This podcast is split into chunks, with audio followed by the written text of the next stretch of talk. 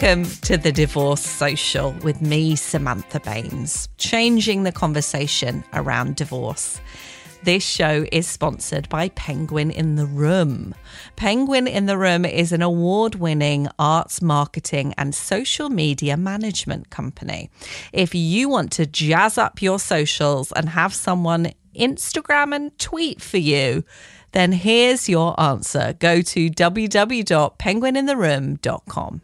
As always, hit subscribe to make sure you're updated about new episodes. And we love to hear from you on social media at DivorcePod and at Samantha Baines. You can also email us. All the info's on our website, thedivorcesocial.com.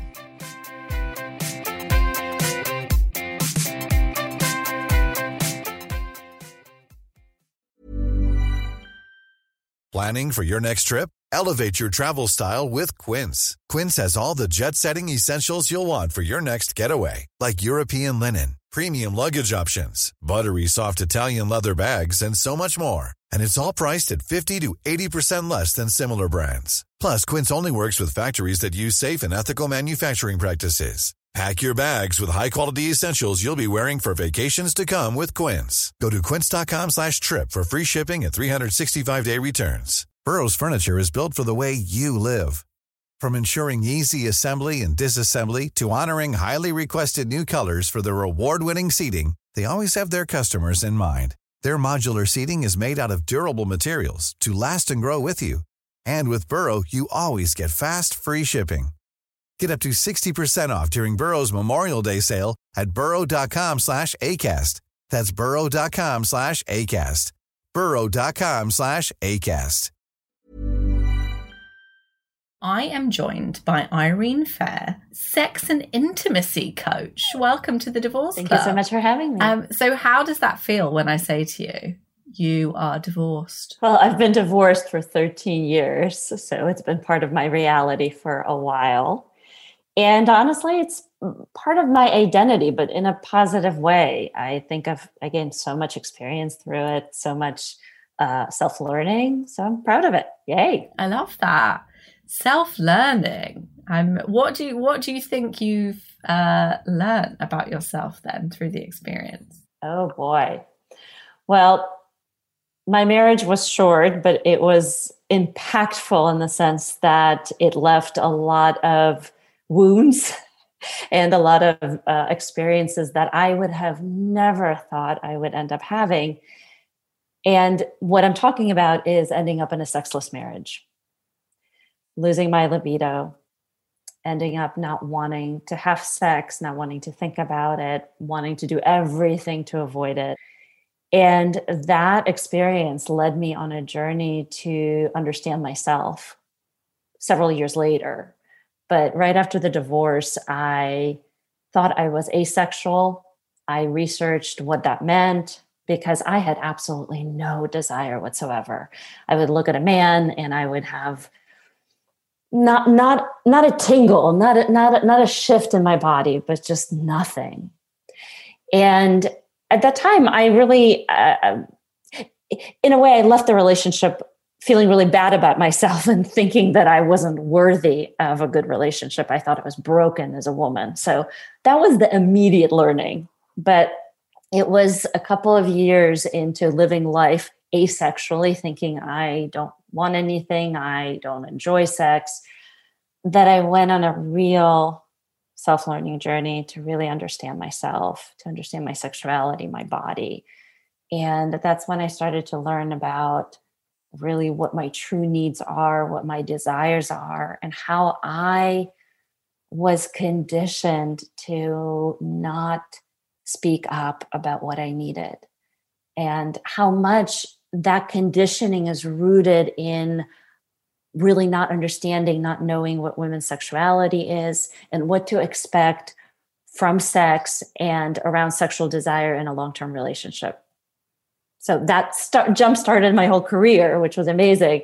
Um, but it was a painful, painful journey getting there. Yeah. So, can you explain that time at the end of your marriage, which you say you were in a sexless marriage? How did that feel? Oh, wow. Uh, frustrating, devastating, sad, anger filled. I mean, it was, I, I, I experienced the whole range of emotions at the time. So much of that was because I took on the responsibility of sexual desire onto myself because I was the one who was experiencing painful sex. I was the one who had lost my desire. So I thought I was responsible. And there was also shame, there was guilt, there was just the whole thing. It was absolutely it was it was it was it was painful and it was devastating because I saw my relationship just go down the toilet as a result again of me of it being my fault my responsibility which ended up not being true. But at that time that's what it what i saw what it looked like. And when you say painful sex do you mean physically painful because you didn't want to do it? Or do you mean emotionally or both? Well, certainly uh, physically, because that's how it started. Um, how it started for me and how it starts for so many women was that in the beginning, everything was exciting, everything was new. I, we couldn't keep our hands up each other. And I was the one with the higher libido. I just wanted to have sex all the time.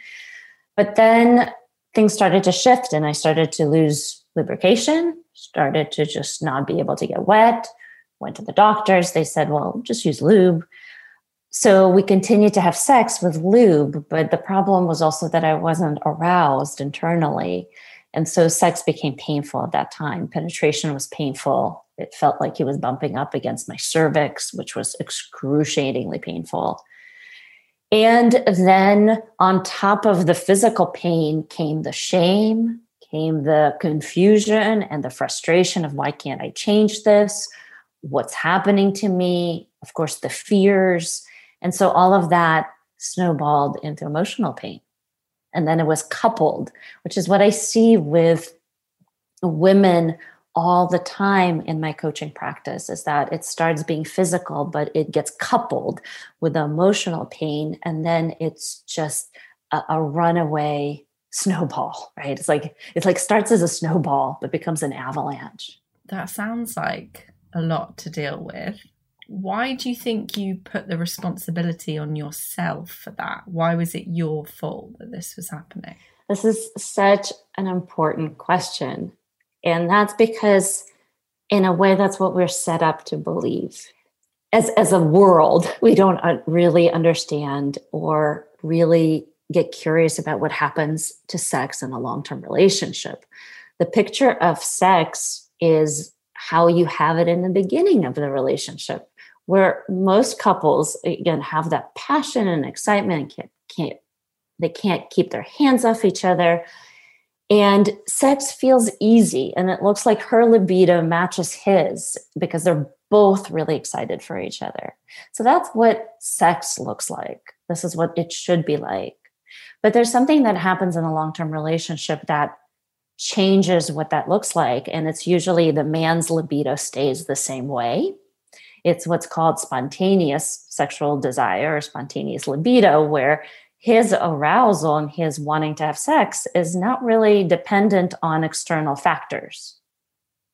He can, you know, wake up in the morning and be ready for sex, even though he's been sleeping the whole time.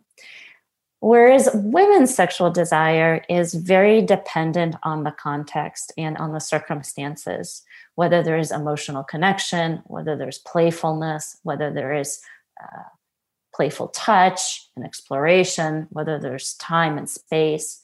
And so, in a relationship, you can't sustain that excitement in the beginning. Naturally, your relationship evolves into having more responsibilities like moving in together, maintaining a home, balancing that and jobs and kids and pets and all the other things that you get involved in and her libido starts to dip. And there's much less time for the playfulness, there's much less time for emotional connection, there's much less time for spending hours in bed touching each other and exploring each other and giving each other sensual massages. And that is precisely what women need to continue having the libido the same level as in the beginning of the relationship. But that's precisely the thing that goes away with responsibilities and resentments. And so, going back to my relationship,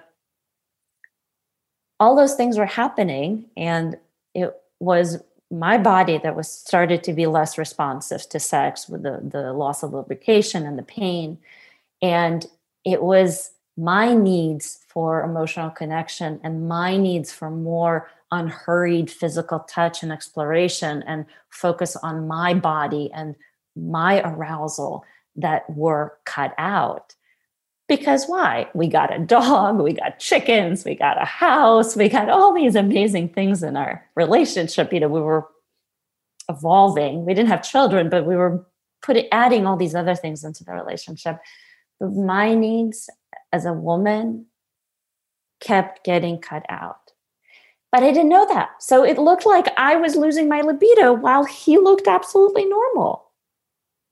And this is the mistake that we make is that we we don't understand all these other things happening in the background and we just look at what happens to to the man and the woman and he looks the same and she looks like she's she's losing her libido and so i fell into that trap and there was there were no resources at the time to normalize this or to point to um, all the things that i needed to put back in the relationship which i had in the beginning. So it was natural that i took on the responsibility and this is what i see over and over in the couples that come to me having gotten caught in the same cycles. She takes the blame and oftentimes he blames her too. Look i'm the same. There's something wrong with you you are you you don't want sex and this is common in in really around the world because i work with couples in the us in the uk in australia in europe it looks the same exact way with all couples it's so interesting um, you saying all that because I've definitely heard that from you know people I know that that's happened. But I guess I'm the opposite. So at the end of my marriage, I wanted to have all the sex, and it was him that had. I guess I have quite a creative, playful job. So I, even though I've always had responsibility, it's never affected my playful side because that's also what I do at work. Whereas he had a very normal job and he had more responsibility, and there was definitely less of the playful side of him. And I've always had a high sex drive, and I think for me, sex is a, is a way of communicating intimacy. So I think almost as a reaction of my marriage sort of not going in the right direction, I was like, well, we just need to have more sex and then it'll be fine. Um, do you do you ever see that as well, or am I just different? Well, you're different and you're not different, and I, I love hearing the different versions um, and the different ways that it plays out. You know, I thought I had a low libido, and so do so many women that I work with. But in truth, actually, I had a very high libido and my needs weren't being met. So it looked like I didn't have it and it died out, but it was actually that my libido was starved. And that's true for so many women. And I love hearing that you have the play element because that is so, so key. That sex is play. It's the way adults play. It's the way adults express, like you said, intimacy and love. And we have to create space for that. So I, I love hearing that you were able to maintain that because of the way your career is and the way you can have that in your life, um, because this is key. But this dynamic, what you described, that it didn't affect your sex or y- you didn't get affected in your sex life, but your partner did that absolutely this happens to men as well. And that when there's so many responsibilities or where there's a draining job or when there's something that's preventing them from feeling connected to themselves, they too will experience a drop in libido. I like that you said you still had a high libido. It was still there, but it was just like hidden. I'm imagining your libido like, you know, like Sleeping Beauty in her castle and all the thorns grow over it. and then um, you can come along and cut away the thorns and start having orgasms. exactly. um, so, so take me back, um, if you will, to where you were at the time because we talked about you being in a sexless marriage but how long ago was this? Where were you in the world? And what was your job at the time? Because your job now is linked to that experience. I got divorced 13 and a half years ago. So the marriage happened earlier than that and i was in california in the us and we were both in grad school. That's how we met and most of our relationship uh, most of our short relationship, it was relatively short, um, was while we were both in graduate school. This was my uh, late 20s. This was between 26 and 30. Okay. So, had you had much experience of kind of sex in long term relationships before that? No, no, I wasn't experienced. My my husband wasn't experienced. And what added to the trouble was that no one we knew was talking about sex. So I had never had a single conversation about sex with any of my girlfriends preceding this, and neither has he. And we couldn't talk to our parents about it. We couldn't talk to our friends. So we were really isolated. We were on our own trying to figure this out with no resources and also no ability to talk about this, which just added to the frustration, to the pain, to the heartache around it. Well, I was going to say, you know, because some people, I'm an oversharer, so I'm very open about everything, but I know, you know, some of my friends definitely would really struggle talking about any sort of sex, let alone difficulties with sex. And I know myself, you know, I don't think I opened up at that time when I felt like I had this really high sex libido and it wasn't being matched because, yeah, you feel like, oh, it's sort of private and it's sort of a failure. So should I be saying it out loud because will people kind of judge me or. So it must have been really hard um, being in that situation and, and quite young still and not having, you know, anywhere to turn. So you couldn't turn to friends at the time.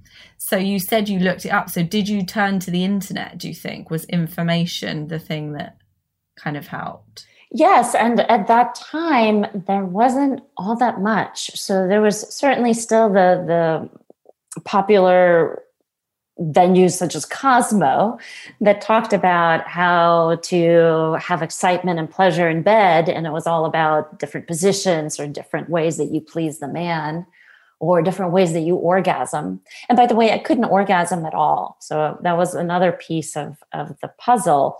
I was not able to orgasm by myself, I was not or, able to orgasm with him. And I really thought that I was broken that way as well. I was broken sexually because I couldn't do that. And so I when I went to Cosmo and other news outlets like that, I was very discouraged because it talked about orgasm. I couldn't do that. I didn't particularly enjoy oral sex at the time. It was kind of like, okay, let me work myself up, let me get ready, let me do this. But it wasn't something that I was enjoying for myself. And so everything was pointing to things I, I couldn't do or had to pretend to learn how to do or to learn how to pretend to do.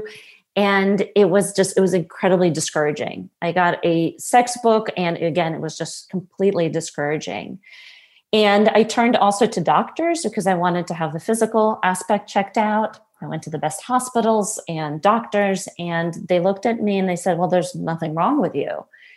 But they so that was good but at the same time, they also said things like, well, it's normal for women not to orgasm, or it's normal for women to have pain during sex, which is advice that you still get a lot from doctors, including female doctors. Wow, my jaw is on the floor. Uh, by the way, listening to this, like it. Whoa, that's a really dangerous narrative that medical professionals are giving out. And, you know, when you said you hadn't orgasmed with him or by this stage, I don't know how I would have got through life if I didn't have orgasms. So, I mean, congratulations for just still being alive and not being a ball of stress about to explode. Um, I didn't say I wasn't.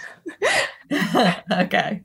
I can imagine. Yeah. Yeah. Well, and it's also that, um, so there's certainly the frustration, but it was also this sense of feeling dead inside that an orgasm absolutely is a release and it feels amazing that way.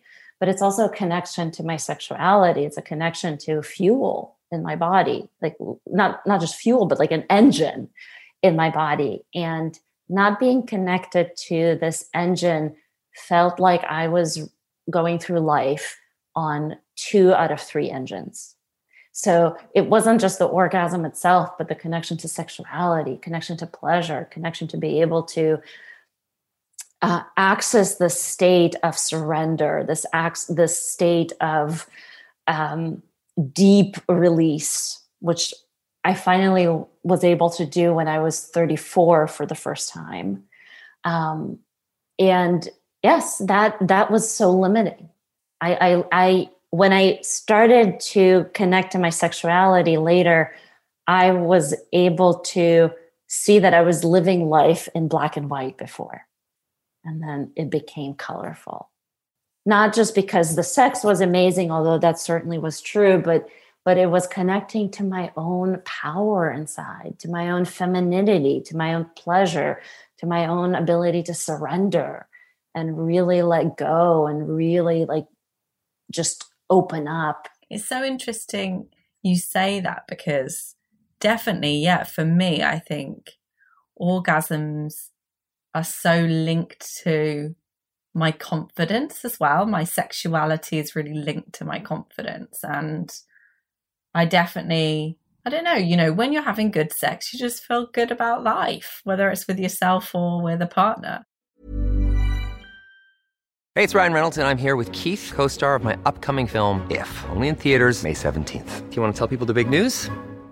All right, I'll do it. Sign up now and you'll get unlimited for $15 a month in six months of Paramount Plus Essential Plan on us. Mintmobile.com slash switch. Upfront payment of $45 equivalent to $15 per month. Unlimited over 40 gigabytes per month. Face lower speeds. Videos at 480p. Active Mint customers by 531.24 get six months of Paramount Plus Essential Plan. Auto renews after six months. Offer ends May 31st, 2024. Separate Paramount Plus registration required. Terms and conditions apply if rated PG. Life is full of awesome what ifs and some not so much, like unexpected medical costs. That's why United Healthcare provides Health Protector Guard fixed indemnity insurance plans to supplement your primary plan and help manage out of pocket costs. Learn more at uh1.com. Everyone knows therapy is great for solving problems, but getting therapy has its own problems too, like finding the right therapist, fitting into their schedule, and of course, the cost. Well, BetterHelp can solve those problems. It's totally online and built around your schedule. It's surprisingly affordable too. Connect with a credentialed therapist by phone, video, or online chat all from the comfort of your home. Visit betterhelp.com to learn more and save 10% on your first month. That's BetterHelp H E L P. Were you 34 the first time you had an orgasm? Mm-hmm. Yeah. How did that feel after all those years? was it like an extra big one? I was just going to say, yes, it knocked me out. I remember it was so strong and it took so long to to get to it but it was so strong that i think i took a, a three hour nap afterwards. I was by myself. I was using a vibrator. I was um yeah and i it just knocked me out. And i woke up. I was like whoa what was that? I want more of that oh my god before i was saying oh, I don't know how I could have got through without orgasms. But now I want that orgasm that gives me a three hour nap. Hello. Um, so, for anyone listening who is maybe on a similar journey and hasn't orgasmed themselves, what advice would you give them to moving towards that direction? What did you learn? That's a great one. Um, well, one is that your body is capable of orgasm. Orgasm is a peak of arousal in the body, and we can all are all capable of creating that kind of arousal and creating that kind of uh, that culmination, the the the peak, the the climax. Um, so so much of it is just trusting that you can have it, that you are capable of it, that there's nothing broken with you. And there's very rarely anything really broken with women who can't orgasm. Like, you know, very few real physical challenges create that inability. So for most women, again, it's really believing that you can have it. And the second piece is it, it, it getting to an orgasm requires you to understand your body. Certain we all have different needs for reaching that high peak of arousal. That's the key piece. And i had no idea that for me two things were really important. It was connection someone paying exquisite attention to my body exquisite attention to my clitoris and it had it's the second piece was the the touch piece. Like i needed to be touched for long periods of time. I needed to receive nourishment. Before even during the kind of the best sex that i was having before i was being touched on my clit for a minute? Two minutes? What i started to understand about my body that I needed prolonged touch, sensual touch on all of the whole genitals, on all of the whole body, but specifically the genitals and the clitoris. And that created the, the high levels of arousal that then allowed me to orgasm. Now, yes, I I learned or I had my first orgasm with a vibrator, but it was really these other pieces that helped that happen.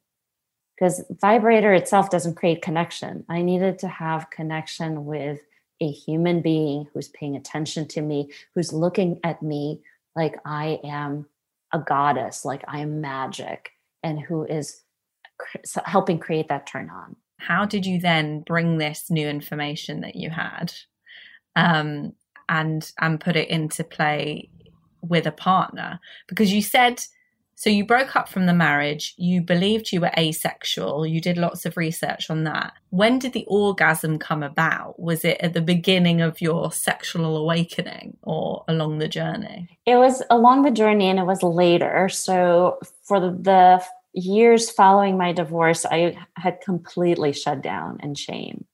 This was the time where I really believed that I was asexual and I had no attraction to anyone at all. And so that was a really bleak couple of years where, like I said earlier, I felt like I was living on, at that time, probably one out of three engines. Everything just felt so dark and gray and depressing. And I wasn't depression because that experience of, of the, the marriage and the divorce and the, the loss of libido was devastating. Um, and at some point, I got to rock bottom I was feeling so depressed. I was, well, my body started to give out completely. I started to have these mysterious illnesses that landed me in the hospital several times. I was hospitalized overnight. It was, um, it was just terrible and was one thing after another. And at the time, I was working in the corporate world, and my job was terrible. I was in a toxic environment. I was spending money. I was wasting money. I was making dumb decisions. It was just, it was a year of hell. And at some point during that year, I realized I need to take some time off and figure out my life. So I took time off work and happened to um, happened on a women's retreat that had nothing to do with sex, but it was a women's personal growth retreat. And I went. It didn't cost much. It was just one night. You know, I was just low low investment, and I went, and I had a full spiritual awakening at that retreat. Um, I remember on Saturday, one of the coaches in the retreat had us imagine a time when we were happy. It was like a very, very innocent exercise. And it was a very innocent question. Like, imagine a time when you were happy. And I couldn't. Like, I had no memory of a happy moment in like the previous 10 years of my life. I had imagined being at the beach when I was very young. I didn't live at the beach when I was very young. The image that came up wasn't actually a real memory. But what it did was it awakened me to the, the, the realization that I was not happy and I wasn't willing to see that. I just, I, I'm, I'm a trooper. I keep going. I'm strong. I just, I'm, a, you know, I'm resilient. I've always been my whole life, but in that I really missed a moment when I to, to actually acknowledge that I was unhappy. And so that's what happened on Saturday. And on Sunday, another coach was doing another exercise, and she was saying how so many women hold it all together. We try to be strong. We have it, you know, all uh, put together. And I remember this this upwelling of anger in me, like I am so fucking tired of holding it in. I'm tired of being of being put together. I don't have anything together. I'm falling apart. My life is miserable. But that actually broke this dam of numbness of suppression that actually was unhappy and that I was living a half life and that my life just felt so gray and I my sexuality was was dead all of that it broke the dam and so that was my introduction to life coaching. and I started working with those coaches at that retreat on starting to really understand what do I want? What's really important to me? What are my desires? Not what, you know, I should be doing, not the corporate jobs I should be aspiring to, but really who the hell am I? What do I want? And just a couple of months into that journey, I realized, you know, relationships are really important to me. I come alive in relationships. I love being with another human being. It challenges me, it wakes me up, and sex is a huge piece. I had always known I'm very sexual. I, growing up as a young girl, I would dream about falling in love and making love. And I knew deep down I was very sexual. And so that awakened that the, those needs and desires. And so that's when I went on, on a sexual exploration journey. I hired a sex coach. And at first it looked like I need to fix myself. See, I was broken. Now I need, I realize I need to fix myself. So help me. But very quickly I realized there's nothing broken about me. There's nothing wrong. But I, like I said, I was, I didn't know myself. I didn't know what I needed. I didn't know how to ask for it. And what I really needed was a certain quality of connection.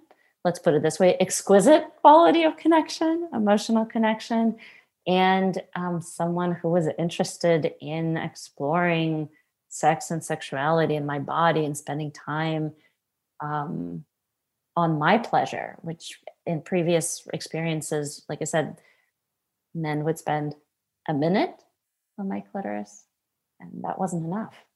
That wasn't that was simply not enough. I, I think it's important to say as well. Obviously, you thought you were asexual, and then it turns out you weren't.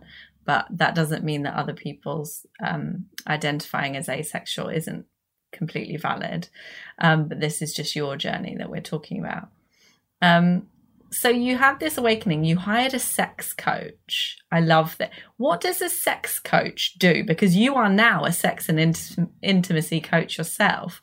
So, what does a sex coach do? And what do you think that coach you worked with did to help you on your journey? What a sex coach does is that we facilitate the exploration of yourself, learning about yourself, understanding yourself, and debunking myths that influence how we see ourselves or how we see our sexuality. And um, what that coach that I worked with did, and which is what I took away uh, into my own practice, is focusing on desire. That's the way out of any kind of stuck place where you're in. Um, if you're feeling stuck, if you're running in circles, if you feel really frustrated, desire is the way out. What is it that you want? What is it that you need? And I think that was one of the most valuable life lessons that I've ever gotten um, was focus on your desire. And so that coach, and again, this is what I do with my clients, had me focus on really like what, what are those things that I've been wanting that I was afraid to say or that I've been wanting but I believed I couldn't have and connect to those things. And of course, you know, sex coaches do a lot of education. I do a lot of education about women's libido. I do a lot of education around the dynamics in a long-term relationship and it helps people start to realize that they're not broken, that they are that they're normal, they're like everyone else. And that starts to relax them and opens them up to more curiosity, more confidence, more availability to each other, um, or availability to getting out of their comfort zone and doing things differently. Um, but the biggest thing that a sex coach does is, or what I do as a sex coach, is that I hold my part, my clients' hands as they go through this very mucky area, very confusing area of understanding themselves, understanding each other, making love and sex work. Um, we're not meant to do this alone. We're not meant to do so many things in life alone. And um, I hold their hand uh, through the education piece, through when they take risks and they fall down, and I'm there while they get up. I'm there cheering them on and championing them presumably not holding their hand and cheering them on during the act. No, no. Yeah. Okay. and in Just my checking. case, and in my case, all the work that I do is over Zoom. So I was going to say, what does a what does a sex coaching session look like? Is it like we're both masturbating on Zoom at each other? Or is it like going to a counselor and just talking through stuff? Do you give them activities to do, homework? Yep. So I work with clients for over a year. So um, the initial engagement is, is about a year. And that's because I take them on, on a journey. It's not just uh, figuring th- things out session by session, but I take them on a journey towards the results that they want. So they start by identifying what is it that they want. It, with, as a couple, what do they want for their sex life? Or for single women, what do they want for themselves or a future relationship? And then I take them on a journey of self discovery. And yes, it's just Zoom sessions, just like therapy sessions. We talk. Um, I also support them between sessions. Again, it's the, the hand holding, supporting them as they they take risks, as they do things. And um, there's a lot of education. So I, I, show them slides and videos and recordings. Uh, I do not watch them having sex. Uh, I do uh, have them do touch exercises, but those are clothes on, kind of restrained to hands, arms, face.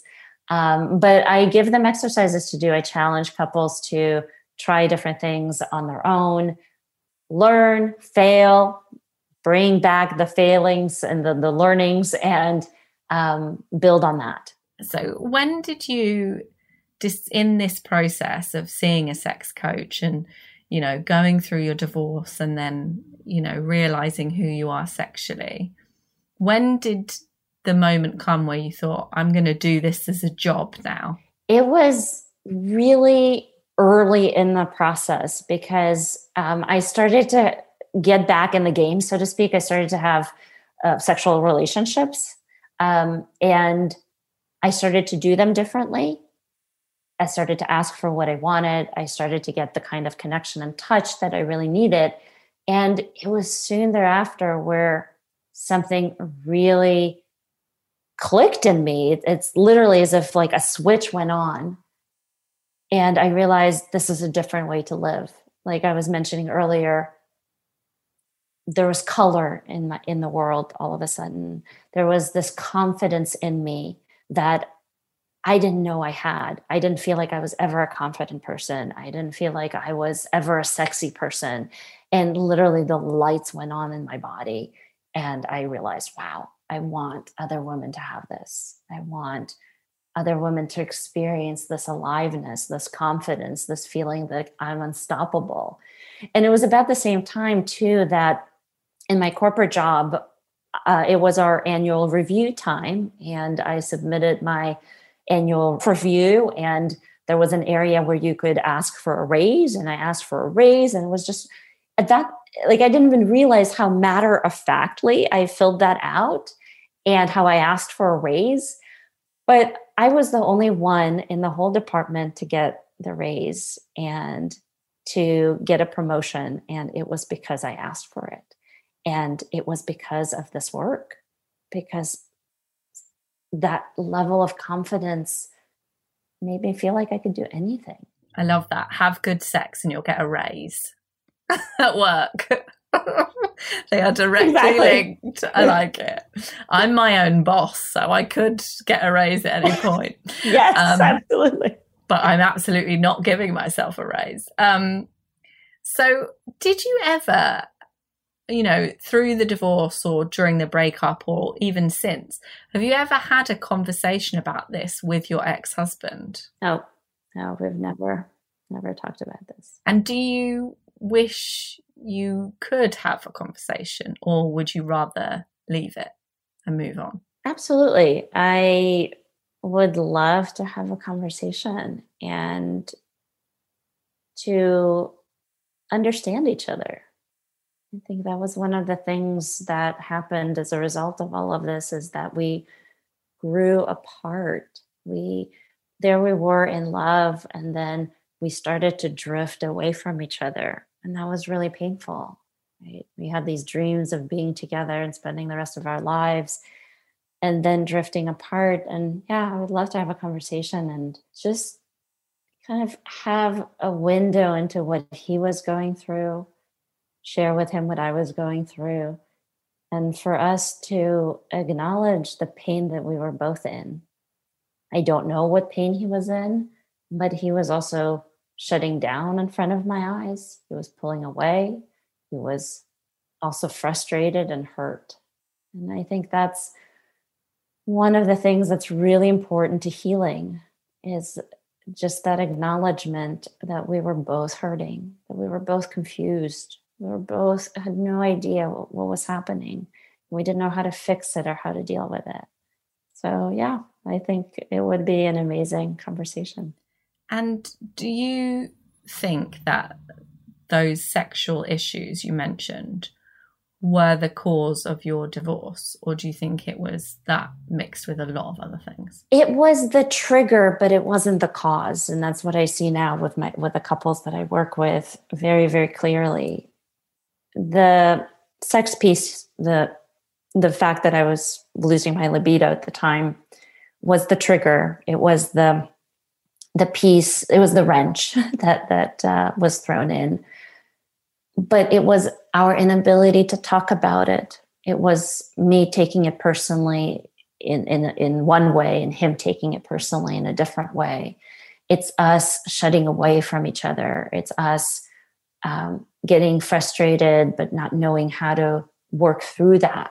That's what caused the divorce and again that's what i see with the couples that i work with today is um, it's not knowing how to navigate challenging parts of our relationship that cause people to really draw away from each other and, and disconnect. So for some couples it's sex. For other couples it's something else. It could be a lot of different things that draw a couple apart but it's the inability to get through those times an ability to to get through in a connected way. So that's what ultimately broke us up.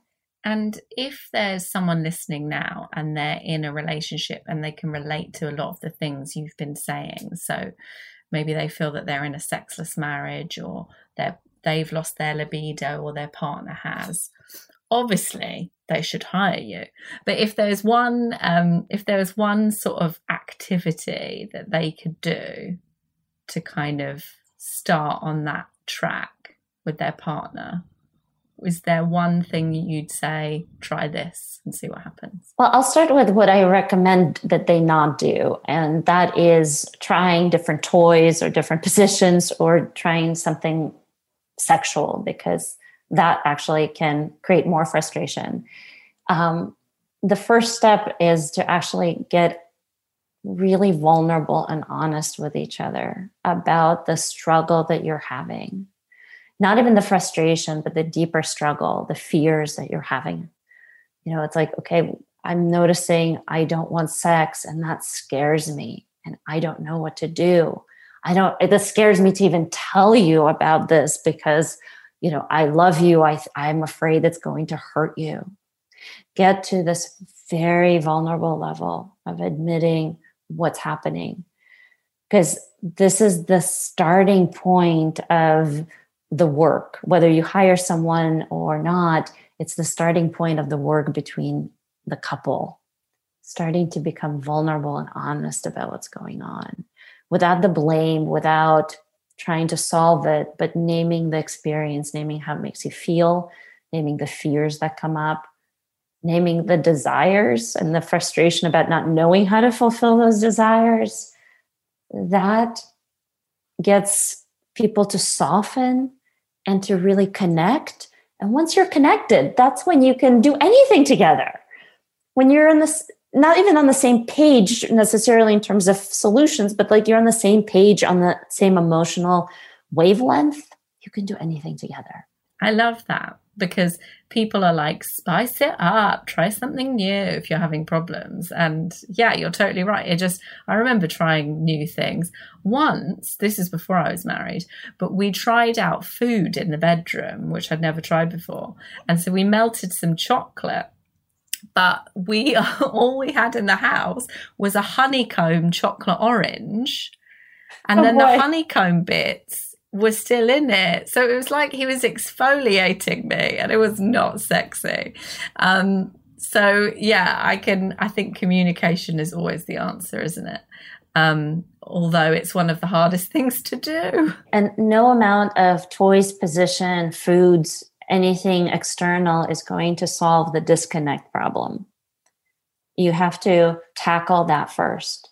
Because after you, you get the connection piece, then oftentimes the toys don't matter. Yeah, then the food can follow. Yeah. With no honeycomb is my advice. Very good. Um, you can take that, Irene, take that advice for free into your sessions. You're welcome.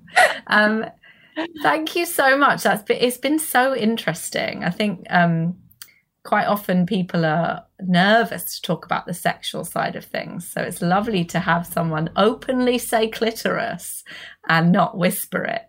Um, is there anything you get embarrassed about due to sex now? Or are you immune? uh, it's not that I don't get embarrassed, but I can just laugh at it. That's the best part is that it, it, it doesn't shut me down anymore. Amazing. So where can people find out, uh, where can people find out more about you and follow you online and things? Well, my website is the, the biggest source of information about coaching, but also lots of free resources for people. I'm including a, a three part video training called How to Want Sex Again.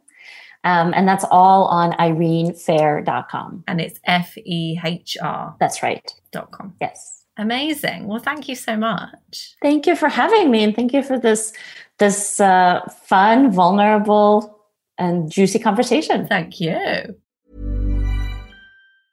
Even when we're on a budget, we still deserve nice things.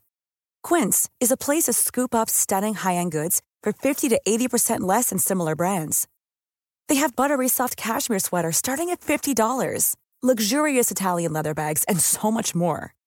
Plus, Quince only works with factories that use safe, ethical, and responsible manufacturing. Get the high-end goods you'll love without the high price tag with Quince. Go to quince.com/style for free shipping and 365-day returns. Mom deserves the best, and there's no better place to shop for Mother's Day than Whole Foods Market. They're your destination for unbeatable savings, from premium gifts to show-stopping flowers and irresistible desserts. Start by saving 33% with Prime on all body care and candles. Then get a 15-stem bunch of tulips for just $9.99 each with Prime. Round out Mom's menu with festive rosé, irresistible berry chantilly cake, and more special treats. Come celebrate Mother's Day at Whole Foods Market. Imagine the softest sheets you've ever felt. Now imagine them getting even softer over time. That's what you'll feel with Bowl and Branch's organic cotton sheets. In a recent customer survey, 96% replied that Bowl and Branch sheets get softer with every wash. Start getting your best night's sleep in these sheets that get softer and softer for years to come. Try their sheets with a 30-night guarantee. Plus, get 15% off your first order at bowlandbranch.com. Code BUTTERY. Exclusions apply. See site for details. Oh, hi. Thank you for listening to The Divorce Social with me, Samantha Baines. Please leave us a review. Please, please. Um, it would be super nice. They're lovely to read. They keep me cheery and happy and keep me going. Uh, but also, it affects our listing in the podcast charts, uh, which are very important because that's how more people find the podcast. And I'd love to help more people get through those really tough heartbreak and divorce times. And they're more likely to find us if we're higher up on the charts. So if you'd like to leave a review, I'd love you forever. You can leave them on iTunes, is the big one, or most podcast platforms do them as well. I'll take all the reviews you've got to give. You can also uh, get in contact on Twitter and Instagram at DivorcePod and at Samantha Baines. We have a website, thedivorcesocial.com, and we have a Patreon account, which means that you can support the podcast for as little as £2 a month. And it helps me with all the admin costs. It also means you have access to our 90s style divorce and heartbreak chat room. And there's lots of exclusives on there, little bits of audio that you don't get in the main podcast, and some giveaways as well. So I'd love to see you over on Patreon. That's patreon.com forward slash Samantha Baines. And please leave a review. Did I say that already? please leave a review. Love you forever.